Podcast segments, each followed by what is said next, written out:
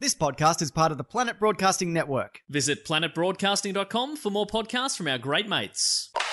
Will, this episode of TOFOP is brought to you by ShipStation. I'm glad that you know that, Charlie, because you had to lean so far away from your phone from which you're reading this information that you are literally in another room of my house. I'm going to use ShipStation to order myself some glasses. I think you should, my friend, because the light is not great in here. We are doing a little sort of mood lighting podcasting, but you need longer arms or glasses would be my suggestion.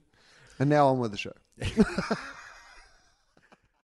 The following episode of TOFOP is rated MA. It may contain Batman references, time travel references, sexual references, lost trains of thought, and mild coarse language. TOFOP advises that the program is not suitable for anyone under the age of 15 or anyone who enjoys succinct, coherent conversation that might actually have a point. Minors must be accompanied by a parent, guardian, or priest. This is John Deek speaking.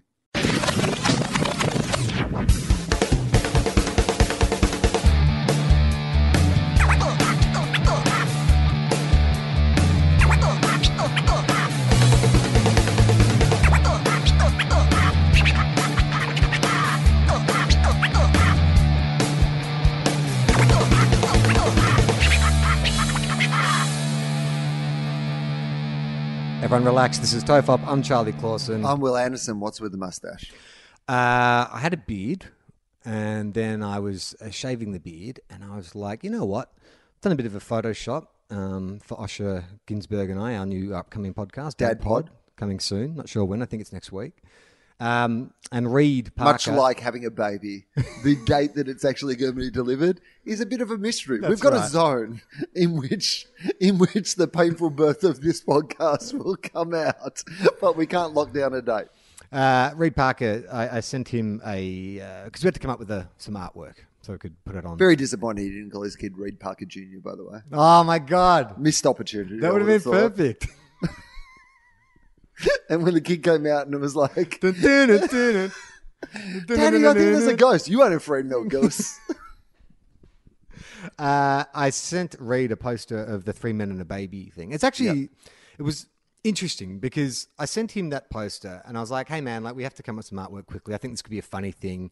Can you erase... Sorry, Steve Gutenberg, but could you erase Steve Gutenberg? Oh, much like his career has been erased from popular entertainment. It is. It's like he was once the leading man in that franchise, Steve Gutenberg. It's like the photo in Back to the Future where they get erased from existence. Like Gutenberg has just been erased from existence. Is there a chance that's what happened to Gutenberg? Has Gutenberg... Someone went back in time and stopped his parents from getting together. Because it is like he's been erased. Is there a chance a time traveller has gone back in time and slept with Steve Gutenberg's mum and he's never been born? Well, I think The Simpsons said it best when they did their... Shriners. No, what are they called? I do know exactly what Masons, you mean. They're spoof of The Masons. Yeah. And they have the line, who made Steve Gutenberg a star? We do. Because there was a brief shining moment, Police Academy, 3 Men and a Baby, Cocoon, where he was kind of like, he was the Paul Rudd of the 80s, would you say? Absolutely, I would say that. That's a perfect analogy. He was likable. Inoffensive. He was in everything. Yeah. He was like one of those great people to have in a movie where there was heaps of other kind of more out there funny people that needed a bit of an anchor. Yeah. Steve Gutenberg was the anchor and Paul Rudd is the anchor. The stone He's cutters, the white the bread cutters, in which the stone, yeah, stone cutters. Stone cutters. Yeah. Sorry, that was going to bother me for the entire podcast. Where's Briggs when you need him? He would have known that straight away. He would have had a meme whipped up in 2 seconds flat. Yeah, Steve Gutenberg is the white bread in which you put your tasty, spicy sausage and tomato sauce. You need that. You need the bread for the tasty sausage. Yeah, well, otherwise you just have a tasty sausage and it's hard to handle. Yeah, unless it was cooked in an underwater barbecue, which is a joke from an ad we recorded for another podcast. So if you want to get it, you got to listen to everything we put out. That's weird. If there are TOFOP completists who listen to Willosophy, who listen to FOFOP, who listen to That's Awesome, who listen to Two Guys, Dad One Bod. Cup. Oh, Dad Pod, not Dad Bod. Dad Bod. I'm going to make But you are getting the pun. Well done. Yeah. Oh! I like the idea that there's somebody at home who's kind of got one of those end of a serial killer movie basements that just has like links between all the different episodes. Yeah, so when we erased Steve Gutenberg, I sent it to Reed. I gave Reed carte blanche. I looked at Ted Danson's hair and I was like, that looks identical to Osh's hair. So that seems like the obvious replacement. And I guess you can make me Tom Selleck. And when Reed's artwork came back within seconds, by the way, like... He's like, weirdly enough, I already had this one prepared. In a world where we're going to be run by deep fakes, Reed Parker is perfectly positioned to dominate. He's probably the only person who wants deep fake technology to come in quicker. Yeah. It opens up a whole new world for him. He can just deep fake his son's birth certificate. Yeah, exactly. Reed Parker Jr. It's always been Reed Parker Jr. I don't know what you're talking about. Bring in a ghost. He ain't afraid. But so he swapped my face for Selleck and obviously Osh's face for Ted Danson. And so the first thing is that Ted Danson's hair perfectly matches Osh, to the point where you wouldn't even know that it was not his hair. To the point where if I was Osh's barber, I would be looking at a picture of that and then styling Osh's hair like Ted Danson's hair. From now on, which I think, to be fair, is not Ted Danson's hair. Like, he's bald, right? Was he always bald, though? Yeah, I seem to remember... I mean, born bald, maybe, but I imagine he had hair at some stage. I think what he has is party at the front. No, where's the party? When you got hair at the front. The party's at the front and... Well, if you have a mullet, have... I've got the party business at the front and you have party at the back. So what is it if you have hair at the front and bald spot at the back? Well, you have party at the front and then... No, business at the front. Hang on. He's got business at the front and then... Just a sad, depressed... closed down. Oh, he has party at the front and he has a closed down business at the back. Yeah, exactly. He has an abandoned building. An abandoned office at the back. Because I seem to remember watching when Cheers did their last episode or an anniversary episode, maybe it's like 300s or something like that, and they did this 1 hour behind the scenes special. And I remember as a kid, because I loved Cheers, but being horrified seeing Ted Danson getting ready and Sam Malone, studly Sam Malone, Red Sox baseballer Sam Malone, in the makeup chair, putting a spray can on his bald spot in the back of his head. But that also seems to me exactly what Sam Malone would have done. You know what I mean? Professional baseballer, ex-stud. Owns a bar, kind of caught up in the idea that he was always going to be useful and like... Was Sam Malone this kind of stud guy. Was that a defining characteristic of Sam Malone? Well, I mean, I'm not sure... He was cocky. Yeah, but I think that if he was going bald, he'd spray on some hair. In fact, he'd have a spray on hair endorsement almost. Yeah. Yeah, what was his story, right? Sam Malone was a star baseballer who then did his shoulder or something and then had to open the bar, right? But that was his thing. He could have been great, but now he's sort of leading this band of misfits in the Cheers bar. Is that right? Yeah, I think so. So does that mean he's a guy... Is he? Yeah, he's vain. And he was a Lothario. He was known as a ladies' man. Yeah, you're right. And, you know, that professional sports people hate losing their hair. Yeah. I think there's a real getting teased in the sort of dressing room sort of thing. But wasn't there an AFL footballer who probably we shouldn't talk about because we know probably no people know him. But if you bring up his bald spot or when he used to have a bald spot because it's mysteriously gone now, he would get very, very sensitive. He is I've always had hair and I don't know what you're talking about. That is the Mandela effect that you ever remember me having a bald patch. And if you bring it up, like, I've seen grown men, like big, tall, 6'6" men cower at the idea that you would mention in front of this specific AFL footballer that he was at some stage bald. Have you ever, because your brother's bald, right? Yes. So have you ever... Big beard. He's got the classic... And is your dad bald? Yeah, well, now. But no, my brother went much younger than my dad did. And will you go bald? At the moment, no. No, you've got a hairline. My hair grows. I get my hair cut every 2 weeks. Oh my God. Yeah, it grows at quite a rapid rate. Like, but I run over a gypsy or something like that? Anything cursed? This sounds like episode of Round the Twist. I'm pretty sure the kid whose hair didn't stop growing. Isn't this the peanut butter experiment or something? Well, the thing about that is that I have never been able to grow a beard. Oh. So top of my head, absolutely fantastic, not a fucking problem, will not stop growing. But bottom of my head, like, cannot grow. I've never grown like at what you would consider to be a proper beard. For me to grow the mustache that you have right now, like, that to me would be a 6-month project, right? For me to finally get it to the point where it looked like that. And then I have shaved, like you've done. Yeah. I've shaved a mustache at some stage. Oh, have you? And I look like I'm either flying jet planes in the war or I played cricket for Australia around the same era. That is exactly what my face looks like with a mustache. Yeah, well, I saw my face on Tom Selleck's body, and then I was like, I had a bit of time. I was like, I'm going to just see what happens if I do the Magnum PI thing, and I shaved it, and I quite like it. And I think maybe because I'm in sort of like dad category now. It's like, yeah. Oh, I can probably get away with a mo. I mean, I'm a dad, better get a mustache. Yeah, well, my dad had a mustache. My dad was a mo guy. You know what? My dad had a mustache, and I'll have a mustache, and if I have a bloody son, that son's going to have a mustache. I mean, suffice to say, Gemma is not a fan. Like, she keeps saying it's impossible to take me seriously. Like, there's been a few times in the last week where I've been, you know, talking about something serious, and she just shakes her head and's like, I cannot take you seriously with that mustache. So that's brave. Because, like, you know, you've just had a child with this woman. Yeah. You know, you've just literally created a human life, you know, as a bond of your love and a result of your love. And your immediate first reaction is to style yourself in a way that you can no longer be taken seriously by her. Well, I feel like in a relationship... What would your therapist say about that? I think you need to constantly test boundaries. I think that... Do you? Well, I like styling my beard. I mean, my facial hair constantly changes. For James Fosdyke, I'm sure it's a pain in his ass because depending on, you know, what month it is, I might have a beard, I might have stubble, I might be clean shaven, but I've never really committed to a mo. But I kind of feel like you don't want to just go mustache, clean shaven, right? You want it to look...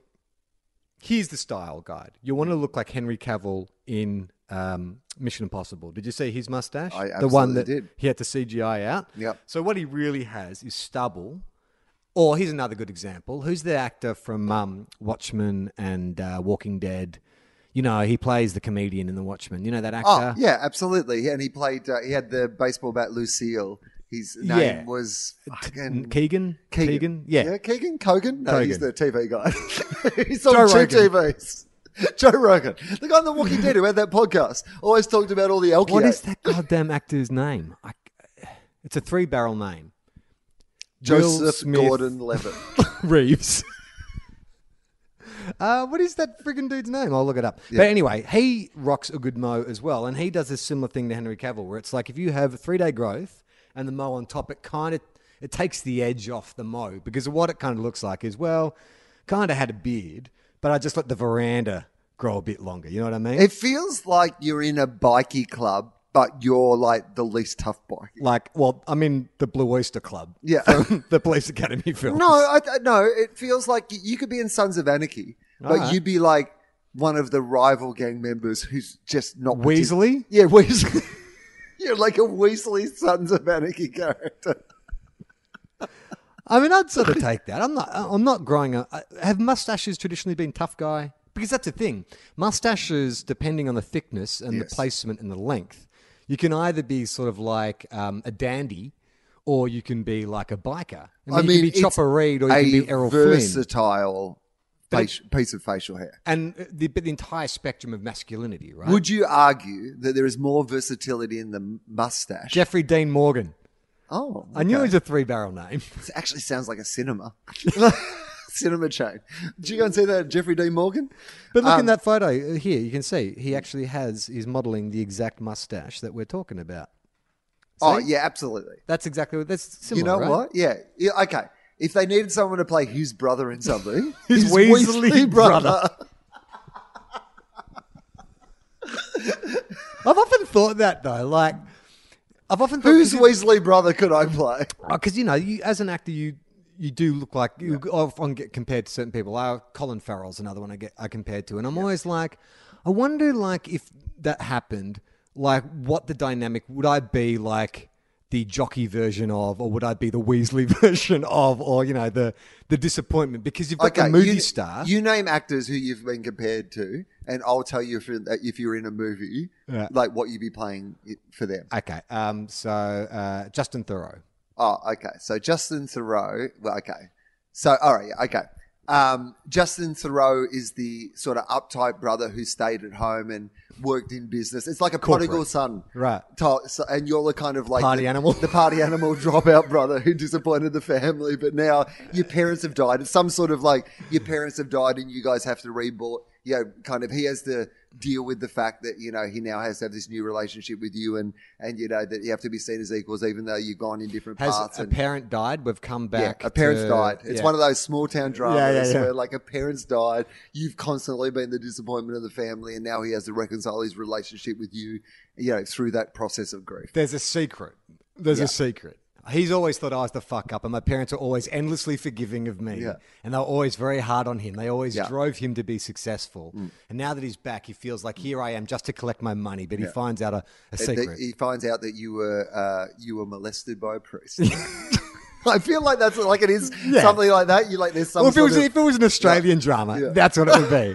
Every Australian drama about someone returning to their small home is always someone got molested by someone. In fact, if you, in Australian cinema terms, if you get an invitation to go back home to your small town, don't do it because you're going to find out something horrible. Yeah. Also, it turns out, according to the newspapers, in real life Australia, that's also what happened. So that might be why it comes up so often in stories.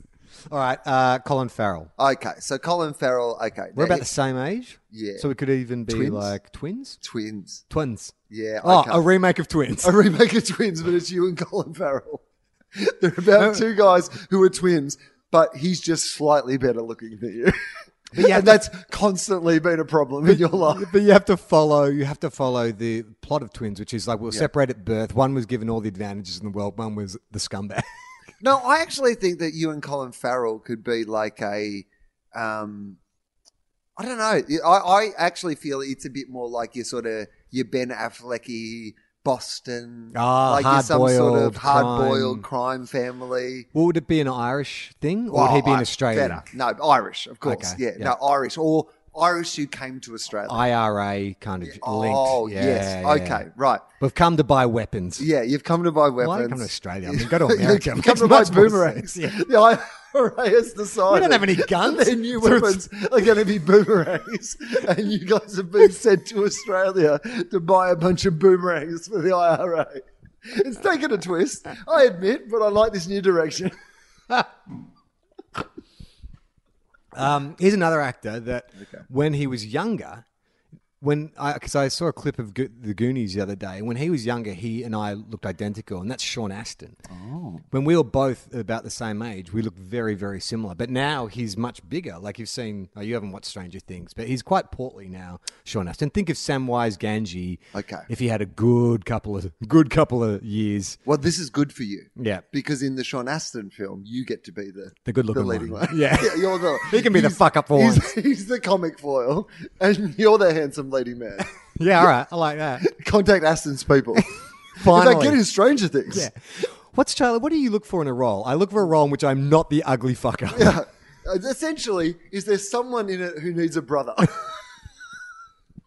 Hey, I need your advice. Tell me what you should do. So we mentioned last week that my dog has been sick. Junior is and what's the update? Slowly making a recovery, but he did have to spend 4 days in care last week. They don't know what's wrong with him. They've done a lot of tests. I think maybe, and I'm no doctor, I think he might have had a stroke. That is my vibe on it, because there was an incident that sort of preceded all the things that have happened since, in which he started barking. It was like he had a fit, started barking, his legs stopped working, and then he started having a seizure. But then he seemed to sort of right himself up, but then he got really worse, and as we talked about last week, vomiting and diarrhea, and it's been horrible. And since he's been back, his personality hasn't been the same. He's seen, one of the vets called me, and because they couldn't pinpoint what it was. They haven't swapped your dog, have they? No. It's like, I thought he had four legs, to be honest. It's like, I think it does not respond to Junior at all. Kangaroo. No, I think the vets he was at, it's one of those big vet places where there are lots of different vets looked at him, and so they ran ultrasound, X-rays, blood tests, everything. So there was nothing obvious, and I could have sworn that they said that they don't think he had a stroke because whatever testing they do for that, do you know what they do to test for a stroke? I have no idea what they do to test a dog for a stroke. But then one of the vets came back to me because the problem was, is he, first of all, he couldn't stop throwing up and he couldn't stop shitting himself. In fact, the night we recorded last week, I was on my way over here and I went to pick him up first. Got him from the vets. Everything seemed good. Carried him to the car. put him in the back seat, and there was explosive diarrhea. Like, it was a horror film. Like, I have never seen anything quite like it. Like, it just didn't stop. It was everywhere. And so then, like, it was all over me, all over the car. I had to go back into the vet, like, covered in muck. And there was, like, people all in this vet, you know, waiting to pick up their animals. I'm carrying this dog in. We're both covered in filth. I have to get the vet back out. He was very embarrassed because he'd obviously just released this dog. Yeah. And then me and the vet have to go out to the car park with some towels and try and clean up. In my head, I'm like, how quickly can I sell this car? Like, or insurance job. Do I just set it on fire and drive it off a cliff? Because this is a horror show. But the next day, I took it to... we've examined the wreckage of the car and we found that it was both burnt and driven off the cliff, but there's still so much dog shit which we just cannot explain. In fact, we're just going to leave it at the bottom of the ocean. We're going to seal it in concrete. It's been under the ocean for a week, and there's still so much dog shit. So I took it to a car cleaners, and they did a remarkable job. I felt terrible. I said to the woman, look, this is not going to be a good job, so just tell me what it's going to cost, because I would rather pay top dollar for you to fucking fix this. I need an old priest and a young priest. And they did. They managed to clean every scrap of it up, and it's fine. Well, see, here's the thing. Like, absolutely, if you're in the car cleaning business, you don't want that this to be job. What you come to at work. But you've got to assume that occasionally, if you're in the business of professional, I imagine with taxis and stuff like that, you know, occasionally there's like a mess in the back of a taxi or an Uber and stuff, and they've got to take it to someone to clean. Yeah. So human shit is worse, right? Well, it's worse, but probably more contained. There's like, do you know what I mean? Like, you're balancing two things. Human shit probably comes out mostly in the one spot, whereas like the situation that you're describing is more your sort of rumor pro heart, that artist who just used to like throw stuff everywhere. Pro fart. Yeah. That's what this was. I mean, poor bugger. Like it was just awful. So anyway, he stayed in for a number of days, and they ran a whole bunch of tests. The issue was like he wasn't really eating, and then, you know, he was losing fluids and stuff. And so they put him. But there's another issue with Junior, and it's only happened in the last 6 months or so, where he's getting older, and so he's sort of getting more arthritic and stuff. And so you can't really touch his neck, and he yelps and, you know, all this kind of stuff. But it's really hard to give him any medication because he just won't open his mouth. You can't go near it. The minute you touch, you know how you do that thing where you pinch their gums? He just freaks the fuck out. And you can't put it in food or anything because he's not eating. Or he knows that there's something in there. Yeah. So anyway, we just said to the vets, look, we've just had a baby. We've already got one thing that's sort of shitting everywhere. We'll just leave him with you and just call us when things improve, if things improve. And so slowly but surely, like, he started to improve, and he sort of got back to a level where they were like, okay, we think you can come get him. So I came and picked him up, but he's not the same. Like, he's sort of the same, but he's not. And the vet said, look, from all the testing they've done, the only thing that they've found is his liver. His liver is a little mottled, which could be something, but it could also be the fact that he turns 15 in a couple of weeks. And so they said, we could do a biopsy, but let's just wait to see how he goes. So they sent me home with like all this medication and shit. So for the last like 5 days, it's just been this fucking impossible ordeal where I'm trying to give him this medication that he needs, but he won't eat. And then if I can tempt him into eating something, then I quickly try and find a way to like slip some medication in. But then the minute he detects the medication, he won't eat it. So anyway, he seems to improve in the last 24 hours. Like, we went for a big walk today, much more alert. I'm like, okay, well, maybe it's just his age. He had a gastrointestinal thing. Sick. Yeah. You know, maybe there was a bit of a seizure. You know, who knows? But he seems to be on the way up. Yeah. But now he's got this, it's a behavioral thing where he will not eat anything. Well, he will eat food if we're eating it, but he won't eat it if I put it out for him. So I have bought him every cuisine under the sun: beef, pork, chicken, fish, whatever, vegetables, just trying to entice him. Yeah. But he won't eat it. No matter how well I prepare, you know, if I put it in the plate, he avoids it. But if we sit down to eat our own dinner, he will sit at our feet and we can toss stuff down to him and he eats it. Okay. So it's become this thing now where I will go through this whole act of preparing his food and then sitting down on the couch with a spoon. Oh, do you have to do that first? Yeah, pretending like I'm eating his food. Oh, you have to pretend you eat his food. Is he fooled by this? Yes. Okay. Yeah. Because I was going to say you could just prepare, like, I mean, you know, at the moment, you know, even if you're just eating some chicken and rice or whatever, it'd be good to get like food into it. I mean, you could eat chicken and rice. Yeah. Like, you know what I mean? You could just start preparing meals that you could both eat. Well, I eat pretty healthily. So a lot of what I eat, he can eat. It's generally just meat and vegetables anyway. It's fine. But it's more, it's this weird thing where, and so Jim and I were talking about it. And I think I mentioned last week that when he first got sick that night, there was a couple of things going on. We're giving him this anti-inflammatory medication, which he needed, and he got an accidental overdose of that. Gemma and I both dosed him without realizing it, which could have upset his tummy. And then I think I was giving him chicken that maybe had just gone off. So I think maybe in his mind, the sickness is associated with that. And with me. Oh. Specifically with what I put in his bowl. Yeah, right. Because it's so weird. Like, oh, so he's like a king or something. He needs to see you eat it first before he will try it. That's exactly right. So this morning I was making eggs for Jem and I was at the pan, and so I was like frying up the eggs and I was just like tossing, you know, little bits of scrambled egg on the floor, and he's coming up and eating that. And then I took a big scoop out and popped it in his bowl, and he went over, sniffed it, and then like reared back as if he detected something bad in it. Trying to fucking poison me again. Yeah. Yeah. No, you come over here and you eat out of this bowl and prove to me that this isn't poisoned. So it's just this bizarre. So I have to now, like, every time I feed him, because I'm trying to get him feed him morning and night at the moment because I still get him his medication.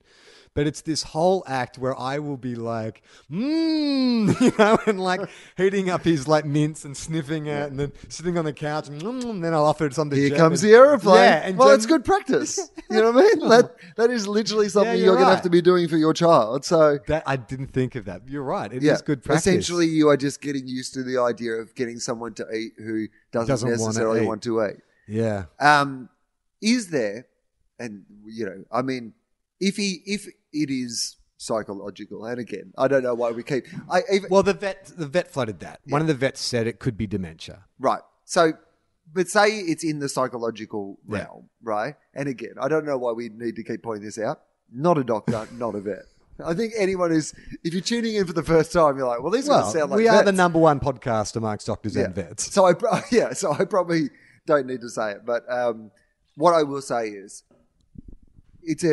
if he got sick, and at exactly the same time, like his whole domestic living situation has changed. You guys now have someone else that, like, for the last 15 years, it's been us. The attention has been you two, and then him. He's the other part of the family. Kid. He was the kid, and now there's this new situation. You know, he's living. You know, he would have sensed the build up to it. He would have seen Jim. Like, I know it happened a couple of days, but like it was very much in the moment and in the process. And the chemicals changed. Yeah. Like he'd be smelling different. So not necessarily saying that it's a result of that, but saying if he has also got sick at the exact same time that he's also going through all these other things that he doesn't necessarily understand, his reaction may be to feel like, like, I don't know, like you've got this new thing. Are you? I mean, we're anthropomorphizing now, but you know, I mean, I imagine it's a big life change. Yes, and well, it might be contributing to some of that. He's being really seems to be unbothered by her. Like doesn't respond or react. Maybe ignoring she exists. Yeah, and when's she leaving? I don't know. When's she leaving? And when can I eat from my bowl again? Well, I think you know, if you want to feed someone on the floor in a bowl, how about fucking her? And I'll sit at the table and eat your food. What are you doing? Breastfeeding. I want some of that. Get me up there. Let me up. No, Junior, get down. You got two boobs. One's for Junior. And I don't mean Reed Parker Junior. I like that he speaks in the third person. Like Barack, he calls himself Junior. Junior wants to eat, and Junior wants to eat now. Finally, Junior has come back. And he can't stop shooting. It's interesting, like, because you know there's a little part of you too that's like, oh fuck, man, like you just feel awful, and he's getting older, and you know, well, obviously he's closer to the end than he is to being a puppy, And you sort of have to recalibrate now, well, what are our expectations on him as a pet? I know that sounds weird, but it's like, you know, he was, like you said, he was our companion, and, you know, anytime I'd head out there, he's one of those dogs who we'd never really have on the lead because he's really obedient, sticks by us. You don't have to worry him. He's not aggressive. So anytime I leave the house, I just open the door. He comes with me, go down to the shops, jumps in the car, whatever. He's been my best friend for like 14 years. But now it's like, oh, he's kind of in retirement right now and he needs care. And because I was sort of getting, it's funny, I was getting, you know, not morose, but like just sad and bummed out by it. And, you know, Jen was kind of saying to me, but he has a really good life and he's had a really good life. And, you know, if the expectation now is that he just sleeps in a really comfortable bed and really comfortable couch and then gets fed and eats floor scrambled eggs and floor chicken, then you know what? That's fine. That's pretty good. You know what I mean? Like, there's I mean, I would like that. Yeah. No, but I kind of agree with that. I don't think there's anything about, I reckon it's like at the start and at the end, sometimes it's just about, well, what needs to be done? Yes. Like if he's only going to eat the scrambled eggs while I'm cooking the scrambled eggs off the floor, then you know what he eats for breakfast? Scrambled eggs off the floor. Well, that was the exact, because I was getting really frustrated by day 3 or 4 of having all this medication that I'm meant to be giving him and couldn't get him to take any of it. And I was like, I was getting really frustrated and angry at him and angry at myself. And then I was like, but hang on, if he doesn't want it, then maybe he doesn't want it. Like, you know, it's like when you watch a biopic where, you know, some free-thinking maverick does it on their own and it's like, fuck it, I'm going to, you know, do it without any medication. I'm going to do it without this. And it's like, well, that's their choice. Yeah. And you should, like, encourage someone to have autonomy. And so it's not like he what you're saying is Junior is Steve Jobs. Yeah. Well, what I'm saying is he's not in distress. Yeah. He's choosing to live his life how he wants to, because to try and get the medication into his mouth distresses him and freaks him out. And I don't want to do that. And I was operating certainly in the short term, like as in like while you're regaining the trust and doing all those sort of things. Absolutely. The last thing you want to do is like every time he thinks of you to be thinking of you being the person who grabs his face and tries to jam something into his mouth. Like. Wow. I mean that's a rule for all relationships. You never want to be known as that guy. I guess when I say it out loud, Junior is not unreasonable. Again, I might be projecting my own set of values onto Junior in this instance. I mean, you never want to go back to your small town and find out that Uncle Harry held his mouth open and jammed something in his mouth. Yeah, you two reconcile. Yeah, I think it's just getting to a point where it's like this is where he's at now, and you know maybe he'll have good days and bad days and stuff. But I think when my mum was ill, I remember talking to my therapist at the time about I went down to visit her one weekend, and I had been out and I'd come home late at night. I remember entering her apartment; it was all dark, and I could hear like this radio playing from her bedroom. And I walked past her bedroom and I saw her like asleep in bed and she had the radio playing, and there was something just so like I found so sad, poignant, but sad about this old lady in this dark apartment on her own, listening to the radio on her own. And so I was telling my therapist about it and I was like, you know, it's just so sad. And she was like, did your mum tell you she's sad? And I was like, well, no. And she's like, is she lonely? I'm like, no, she's got lots of visitors. And she's gone, so you just decided on this one image, this one moment, that this is the way things are. She's gone, you are over-empathizing because it makes you feel like you are doing something, that somehow you're involved in your mother's, you know, treatment or whatever it is. But that's actually not helpful because it's been fairly disrespectful to her. And it's also creating more anxiety. Yeah, because you've almost robbed her of her own agency in that situation. To give you an example that is right on the money, I've had a very, very big day today, just a lot of work on today. And for the last about 3 or 4 days, I've had a twitchy eye, like just a little twitch in my eye.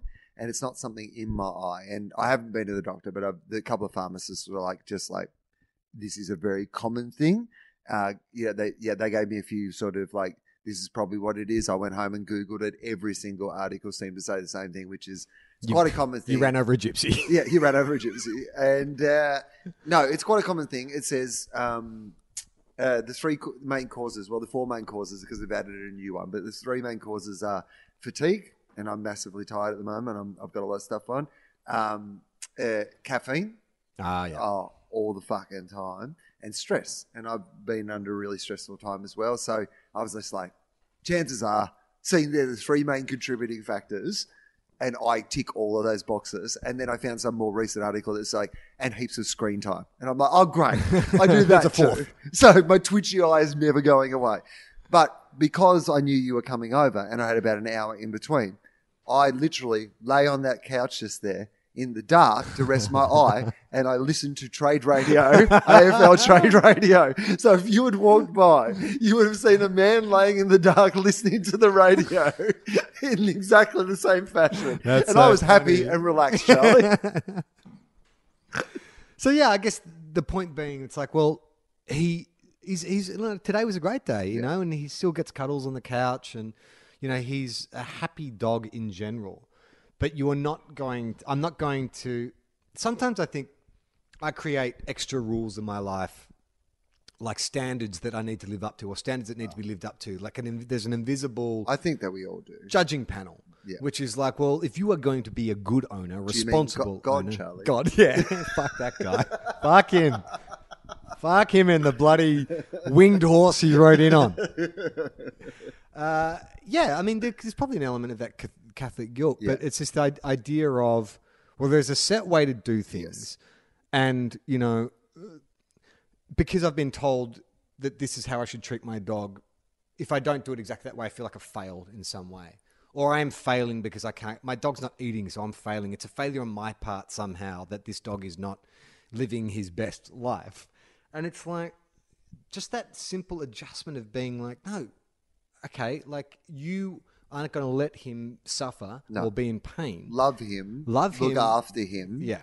But don't feel like there's some, you know. It's not helping him by punishing myself or racking my brain or getting stressed out by the fact that. And reconciling also the fact that anytime you buy a pet, chances are that, you know, the truth of it is, even though you don't want to acknowledge it when you got a little puppy or whatever, that you know, like it's probably going to die in your lifetime. Yeah, and to be honest, that's the best case scenario, because you know, if you don't outlive your dog that you bought in your mid-20s, that's more bad for you than it is for the dog. You know. Yeah. But at the same time, it doesn't make it any easier to you know, see them in those later stages of their life. You know, like we have had, you know, two cats die in the last, you know, kind of, you know, 24 months or so, and incredibly sad, you know, just really devastating to, you know, share your world with, you know, something for, you know, 15 years and no longer have that, you know, that thing as part of your world. I had one this week, which I'll tell you about, but I'm going to have a bathroom break. Let's take a little break from the show, Will, to tell you about this week's sponsor, ShipStation. Can I ask you a question? Please ask me a question. Actually, now that I see what the question is, just pretend that this applies to you. Do you still sell stuff online? Oh, man. Do I sell stuff online? I sell so much stuff online. Well, that's good, because then you'd know what a pain the shipping process is. Oh, man. It's time-consuming. I would sell more stuff online if it wasn't so time-consuming to ship the stuff out. And it's expensive? Oh, so expensive. And you're always copying and pasting orders from multiple sites. Oh, my God. Like, that is probably 90% of what I'm doing, copying and pasting. Trying to figure out the best carrier, man, that is such a hassle. And who needs hassles? I mean, I didn't even know you could compare carriers. Well, ShipStation was created to make your life easier. And guess what? Man. It's now the #1 e-commerce solution. I mean, that is brilliant, considering it was only created to make my life easier. ShipStation works for us. ShipStation's how we get our sticker packs out to our listeners. It makes it easy. It's a one-stop shop for all your mailing needs. Yeah. I mean, look, this is not ShipStation's fault. We should have thought about international shipping fees before we offered to give stickers to people in other places. But you know what? The way it gets them is really convenient. Exactly. And it could be costing us a lot more. And could be a lot more inconvenient to send those things out if it were not for ShipStation. Whether you're selling on eBay, Amazon, Shopify, or over 100 other popular selling channels. I sell on all of them. 104 channels is what I sell on. ShipStation lets you access all of your orders from one simple dashboard. Oh, thank God. And guess what? ShipStation works with all the major shipping carriers locally, globally, including FedEx, UPS and all the local couriers, like UPS, USPS? Yeah, USPS. USPS. What's USPS? Yeah, US Postal Service. Ah, okay. Australia USPS. Post. I'm right. Constantly sending. I thought it was some kind of like rap posse, the USPS. We're the USPS. You down with USPS? ShipStation recommend the best carrier based on your needs, so you can know that you're always getting the best deal. They even offer discounts on shipping costs. A one-man shop can access the same... Or one-woman shop. Or one-woman shop. A one-person shop can access the same postage discounts that are usually reserved for large Fortune 500 companies. Get out. Well, it's no wonder that ShipStation is the number one choice of online sellers. You ship more in less time at the best rates available. Okay, here's the bit you need to listen to. Right now, TOFOP listeners get to try ShipStation for free. Shut up. No. Tell me, oh, you're being like, oh, you as in like, that's a good thing. I'm like, I'm disbelieving right now. Oh, it's not like stop talking. Ah, shut up. Shut up. Shut up, mate. Shut your mouth. No, seriously. Shut your mouth. Shut your face hole. ShipStation, you can try it for free for 60 days when you use the offer code TOFOP. There's absolutely no risk. No risk. That's like the 60s, man. It's bloody free love, but for mailing things. Exactly. No risk. Yeah, no risk, my friend. Avoid the brown acid. Yeah. You can start your free trial without ever entering your credit card info. Just visit ShipStation.com, click on the microphone at the top of the page and type in T-O-F-O-P, TOFOP. That's ShipStation.com, then enter the code TOFOP. ShipStation.com, make ship happen. Make ship happen. Okay.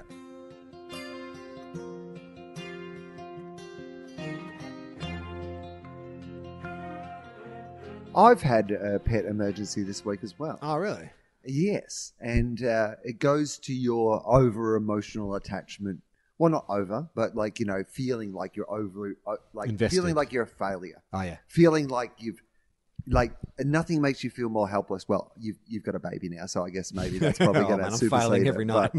But, swaddling is the hardest shit in the world. Wow, and also everything that will happen for the next 18 years, exactly, and beyond. I love you how 18 years minimum.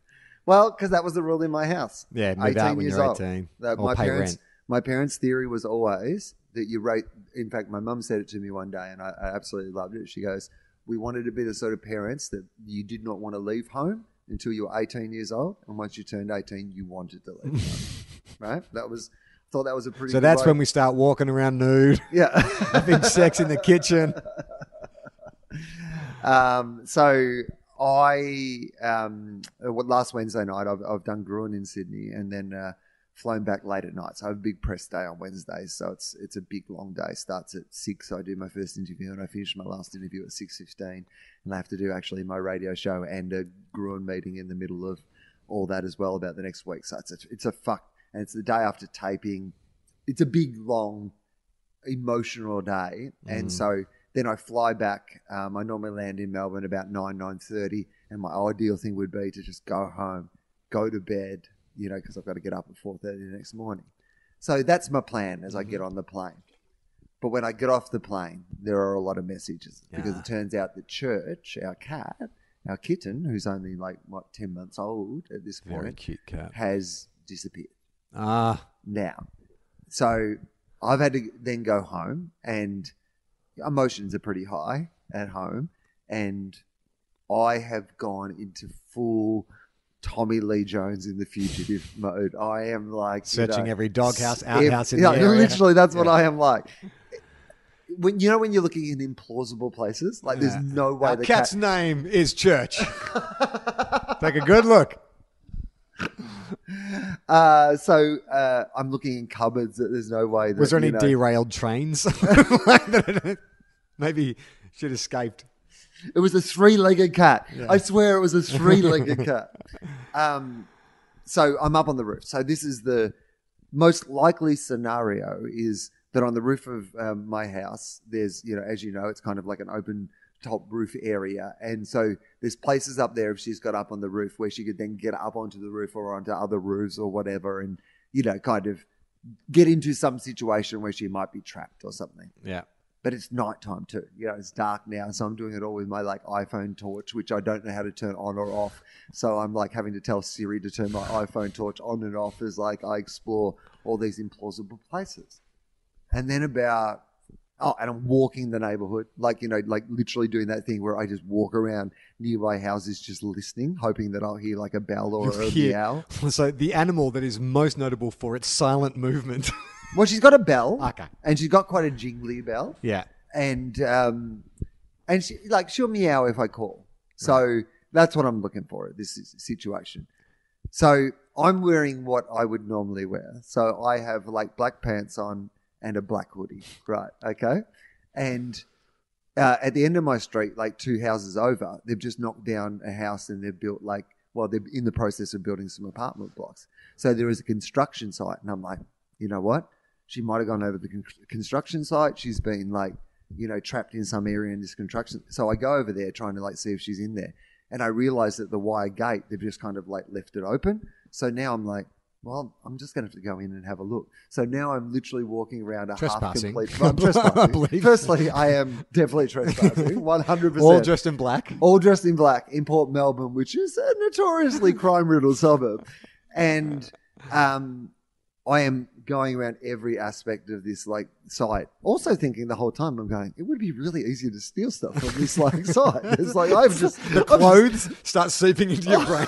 You're dressed like a criminal. You start acting like a criminal. I have just wandered in here, and all this stuff I can just like wheel away in this wheelbarrow that they've left here.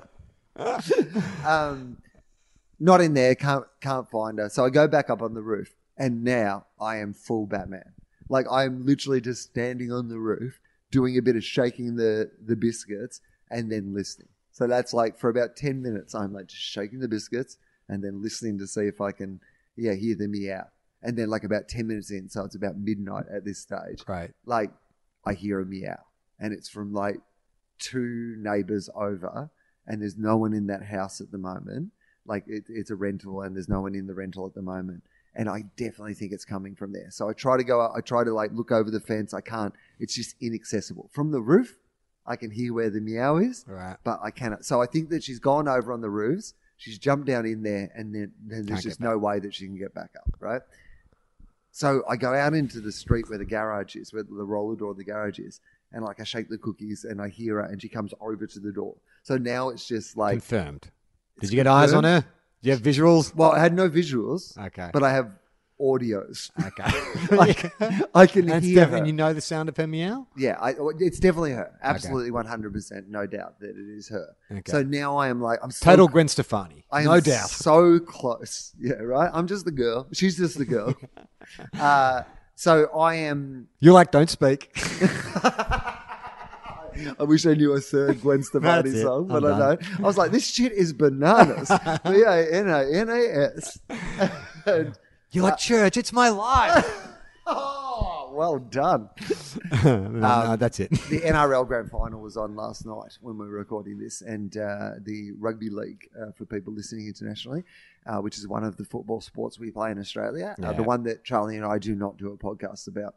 But I watched their Grand Final, which was fantastic. But pre-match entertainment was a band called One Republic. Do you know who One Republic are? I thought they were a clothing brand.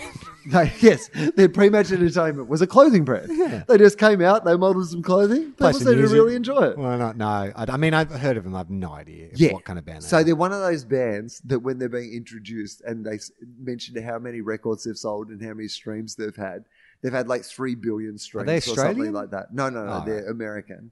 And they've had like 3 billion streams or some ridiculous number like that. And you're like, wow, I did not realize. So they have one song that you would probably definitely recognize. Not if I sing it, but it's like, lately I've been. It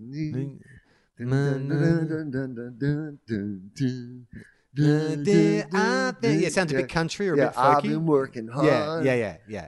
Oh, no. They play at my gym, I'm pretty sure. Yeah. Yeah, I know what you're talking about. Okay, so that's the Counting Stars, maybe it's called, or anyway, whatever. So that's their kind of big song. They've got a couple other songs that you're like, maybe I've heard that song. They've got a new song that you've definitely never heard that they obviously contractually said that they could play. But then, and this was like very smart, the dude just is like, and I'm going to play this other song. Here's a song I wrote for Beyoncé. And he'd written like one of like Beyonce's biggest hits. And you were just like, oh, there you go. Well done. Good on you for being smart enough to realize we'd rather hear you sing that song you wrote for Beyonce rather than one of your songs. I wonder if that's like, I mean, I guess you wrote it. I mean, but you signed away the rights. I wrote it. You signed away the rights, though. You write it for Beyonce. She's paid you. It's her song. Doesn't mean you can't sing it anymore. Prince could still sing "Nothing Compares to You." Yeah, and what was that Martika one he wrote? Prince wrote "Love Thy Will Be Done." Love Thy Will Be Done. He didn't bust that one out quite as often. No. Did he do "Nothing Compares to You"? I actually went. And, this is so weird. You should bring up Prince. With the baby, we have an alternating roster at the moment. Sort of Gem feeds, I nurse, and then we alternate napping. So I've been doing a lot of watching TV and a lot of YouTube videos. And I went on down a Prince rabbit hole, and I started at Bat Dance. I started at Bat Dance for some reason. I haven't heard Bat Dance in 20 years, and I was like, oh man. I have memories of that song being terrible. Let's see if it is as bad as I remember. And turns out it is.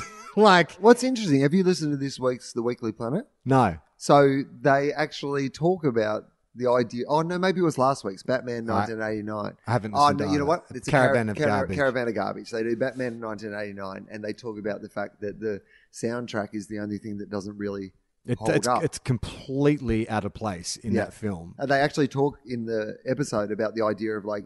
It'd be interesting to see that film with like a Hans Zimmer or whatever, you know, kind of, you know, soundtrack with it. And I was like, yeah, that is actually, you're absolutely right. Well, you watch the music video for Bat Dance, and it is so clearly that Warner Brothers have gone, hey, look, we've got this rock star contracted. We've got this huge tentpole flick. Let's just squish them both together and you watch it. And it's like, well, I couldn't even tell you the genre of song that Bat Dance fits into. Is it a dance song? Because there's a bit of rapping, there's a bit of like electronica, but then there's some sort of funk guitars, and then it's completely shifts tone and it becomes like this kind of, I don't know, Prince type song. It's so fucking terrible. It is so bad. It is so bad. But then I started just clicking on all of Prince's kind of like music videos and hits, and it's like, this motherfucker, like, it's so talented. Like, there's someone like that. Because, you know, Hannah Gadsby talked about in her special this whole thing of, like, separating, oh, you need mental illness to be a genius or whatever. But you look at someone like him and, like, you go, like, he was so unique. And it seems like his talent was so closely associated, kind of like Lady Gaga, this kind of very extroverted, costumey, the way they present themselves. You feel like it's all intrinsically linked in. Like, there are certain performers like Alice Cooper or Marilyn Manson that I imagine if you went round to their place on a Tuesday night, you'd probably find them in tracksuit pants. You guys like Boggle? You want to play some Boggle? But I feel like with Prince, like I've heard stories that you go around, if you know, there's some comedian told a great story about Prince called his security team at like 3 a.m. and said, there's someone in my walls. And they're like, Prince, there's no one in your walls. It was like, there's someone in my walls, come round now. So they had to go round to Paisley Palace at like 3 a.m. Prince answered the door. He's wearing... I think it was Paisley Park. Oh, Paisley Park. You might have upgraded it to Paisley Palace. His other residence, Paisley Palace. Prince answers the door and he's dressed head to toe in white silk, like his hair's in a big wrap, and he's wearing like 3-inch heels. Like it's 3 a.m. Yeah. You know, he doesn't like... If it was me, it'd be in a T-shirt and like tracksuit pants. Yeah. They find someone in his walls, apparently some crazy fan... It's like, well, I told you. They couldn't believe it. That's exactly what he said. Like, I told you, motherfuckers, there's someone in my wall. But you think about someone like that, and it's like, well, he clearly just lived it. You know, this is the he could only operate in one gear, or he was never... Prince wasn't a persona. He was Prince. Yeah. Yes, but do you think when he went home to mum and dad, you know, for Sunday roast, King and Queen, his mum and dad. I'd like to know if there was a time where was that just if there were other people around, he felt like he always needed to be Prince, like, you know, as in like Prince was the public persona, and therefore if someone was coming around to Prince's house, he needed to present to them as princely. But if he was at home alone, like, would Prince always be dressed like that just in case there was a fire or whatever? I think so. Or, like, is there a chance that he's just lounging around in an old Led Zeppelin shirt or something? I reckon all of Prince's clothes would have been tailored. I don't reckon he bought anything off the rack. It was true. The little man store. But you can't imagine him getting, like, a 3-pack of Bonds T-shirts or anything like that. If he's wearing, like, an undershirt, it's going to be, like, made for him. Well, I guess... If you have a cupboard full of really nice clothes, and they all feel really comfortable and they're made from like silk or whatever, then I mean, if you got to Prince, why not? If you got to Prince, and maybe he wears like the three inch heels because like before you got around, you needed to get something off a high shelf or something. But if you got Prince money, I guess, and Prince resources. Yeah. Yeah, I mean, you're right. Why not? Why not get all the clothes that you like wearing? But I'm wearing this like shitty t-shirt now and shitty pants. But if I just got like $400 versions of this shiny silk. Well, I mean, in a way that is kind of how I dress.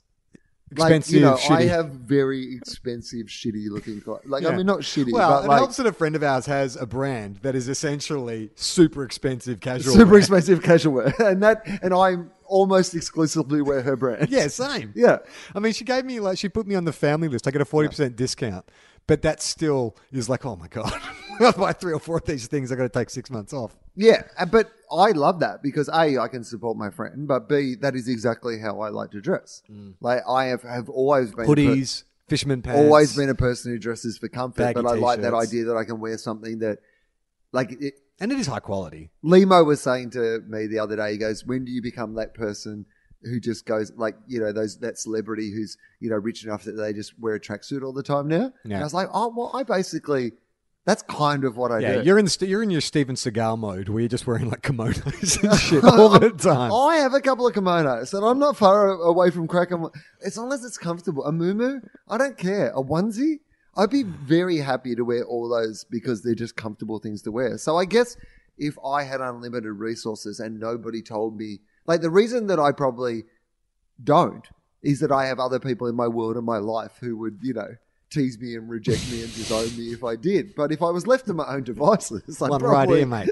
100% how I would dress. I hope you have some outrageous financial success in the next couple of years. So anyway, Church. Wednesday night, Church has gone missing. Yeah. She's in the garage next door. We end up recruiting Phil, our neighbour, who's been on my other podcast, Willosophy, for the people who are playing the completest games at home. Phil, my next door neighbour, he and I have gone over to the garage, and it's one of those garage doors where it's like you can leverage it up probably, you know what, 10 centimeters, like between two of you without breaking the door.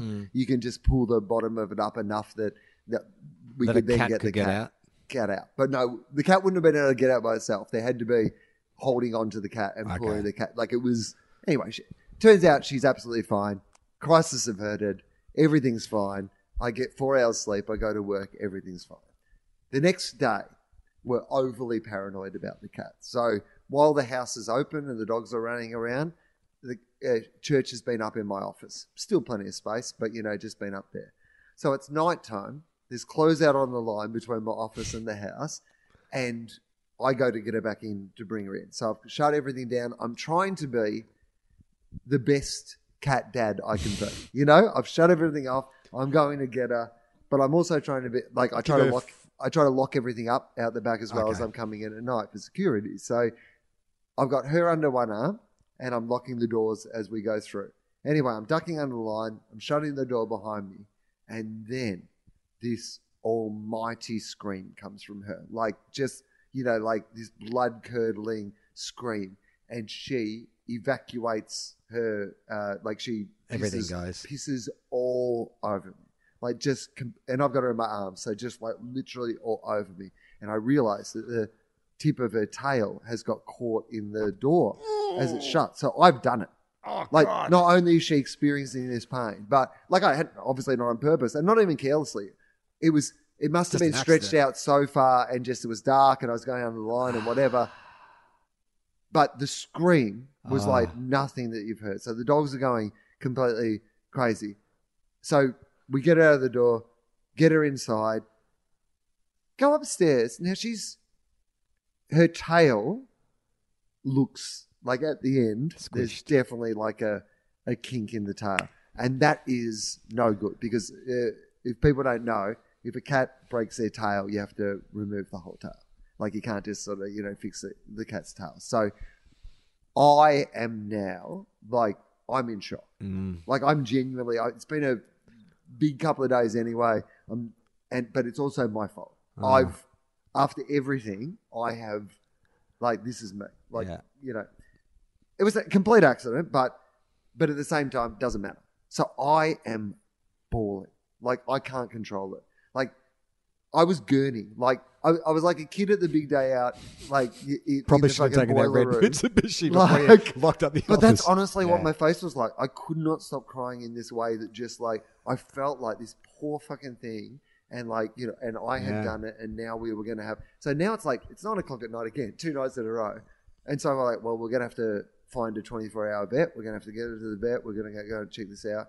And, like, so we eventually, like, you know, so Amy's calling vets. She's sorted out one where one is. There's one like 20 minutes away. We don't have a car. So I'm calling an Uber, I've had a shower. I'm trying to put, like, I had to get out of the, you know, cat piss clothes, but also just had to, like, shower. But I still haven't managed to stop crying. Popped a Valium, still haven't stopped crying. But I'm like, I've got to pull this shit together so that we can actually do something about this. So we get into the Uber.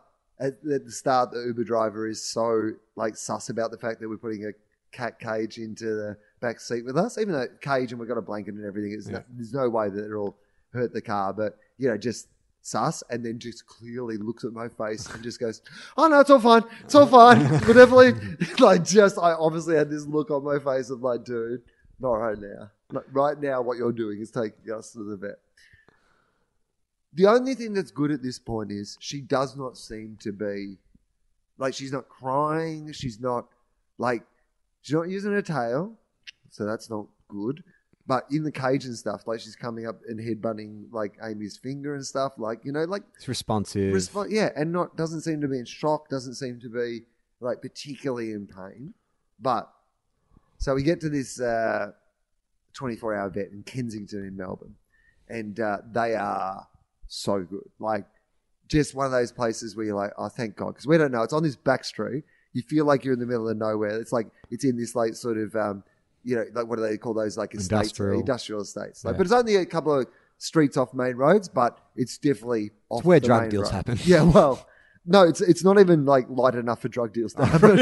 Drug dealers would want somewhere that was a little bit more light. You better count your cash. Yeah, like, you go through this door, you have to go up this, like, shaky elevator up to where the vets are. It looks dodgy as fuck, but once you get there, they were really good. Like, the staff who worked there were awesome. The vet.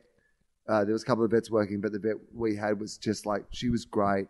I was still really, you know, I was trying to be okay, but I wasn't. They're like, the cat's going to be fine, but the guy, we're going to have to shoot him up, put him down. 300 cc's of Thorazine. You heard of the blue dream? We're going to give him the blue dream.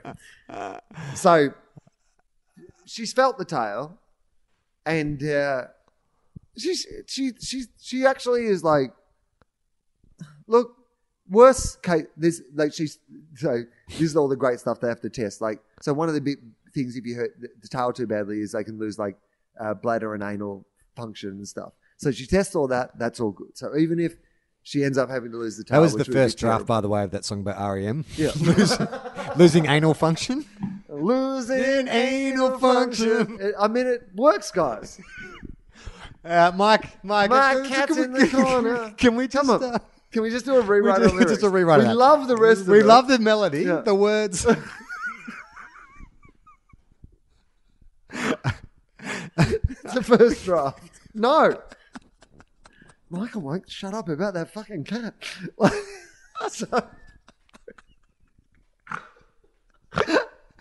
If you believe they put a cat on the... Again, Michael.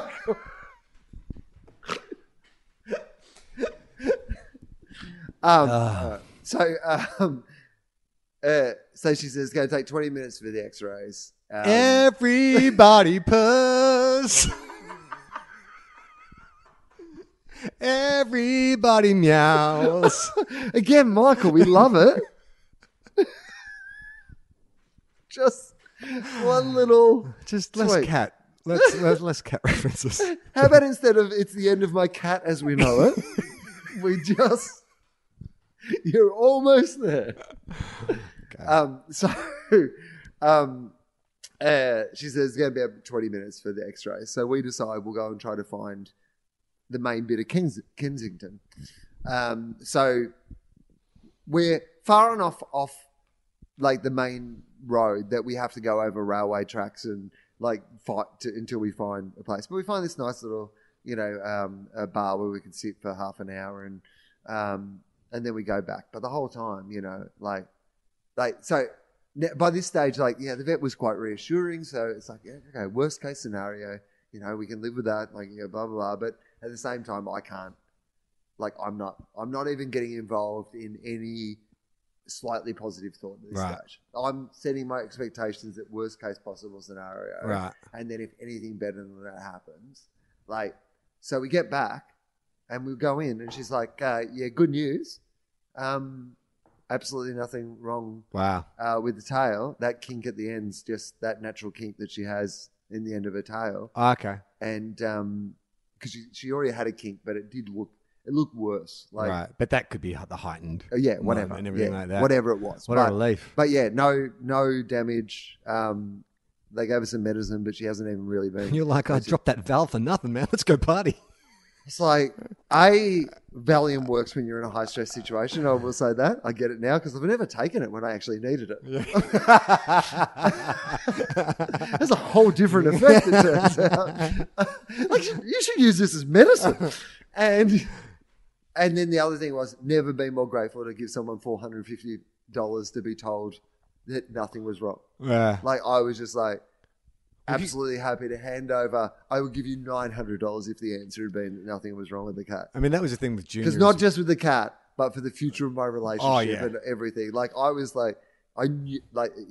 for the cat mostly. But when we had to take him to the hospital, when I felt like it was me dosing him with an extra Medicam or the food poisoning, it was the same thing. And I was like, what is my guilt worth to me?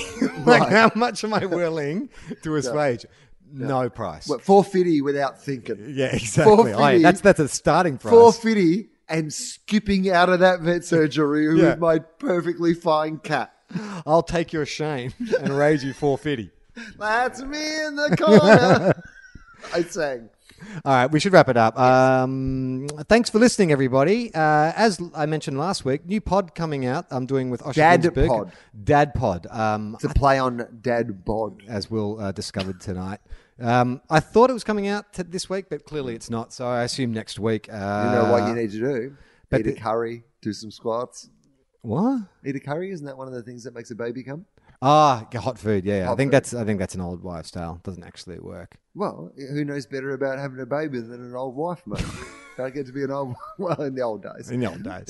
Yeah. So that's coming soon. So keep an eye out for that. You can go to my Instagram, my Twitter. I'm publicising it. Plug in. It'll give you a place to go. I just want to also say with Dad Pod, we want to hear from people. You can be parents. You don't have to be parents, but we just want to hear stories about the way you grew up, parenting techniques that maybe you experienced, maybe parenting techniques that you implemented, or maybe you have some questions about what we've gone through, what it's like being new dads. We just want to hear from you. So you can go to askdadpod@gmail.com. I think one day, if you want, now that I think about it like that, if you would like, I could come in one day and compare how you two, once you guys have really established yourself, I could compare how you two, because I already have an insight into how you and Osher are both going to parent. Yeah. Fair to say it's going to be a fair way away from how my dad parents. And I reckon that would be a really fun episode. Yeah. You guys running through what you're doing, and then I'll run you through how Graham parented in comparison. And I love, I say that meaning, I love my dad and I have a very good relationship with my dad, but fair to say, not your sort of modern parent.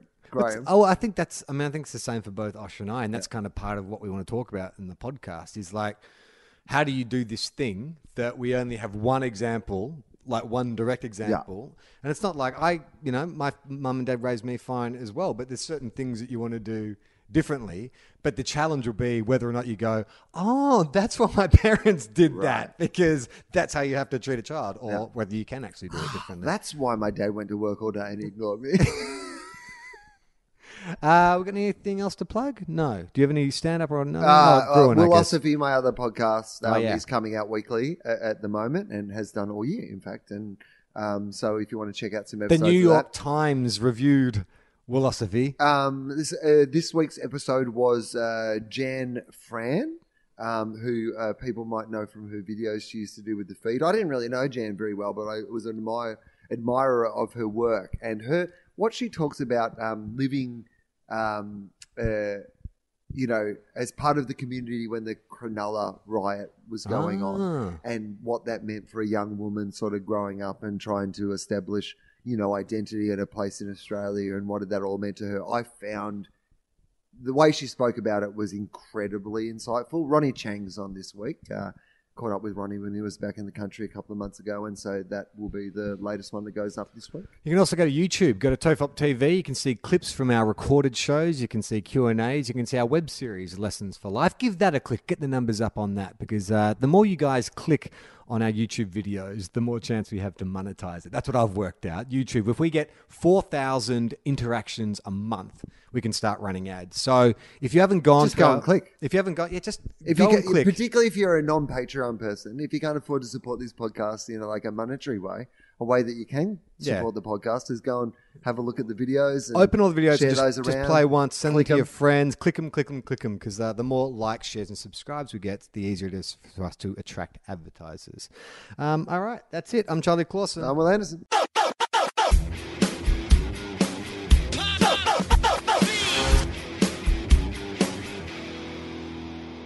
This podcast is part of the Planet Broadcasting Network. Visit planetbroadcasting.com for more podcasts from our great mates. I mean, if you want. It's up to you.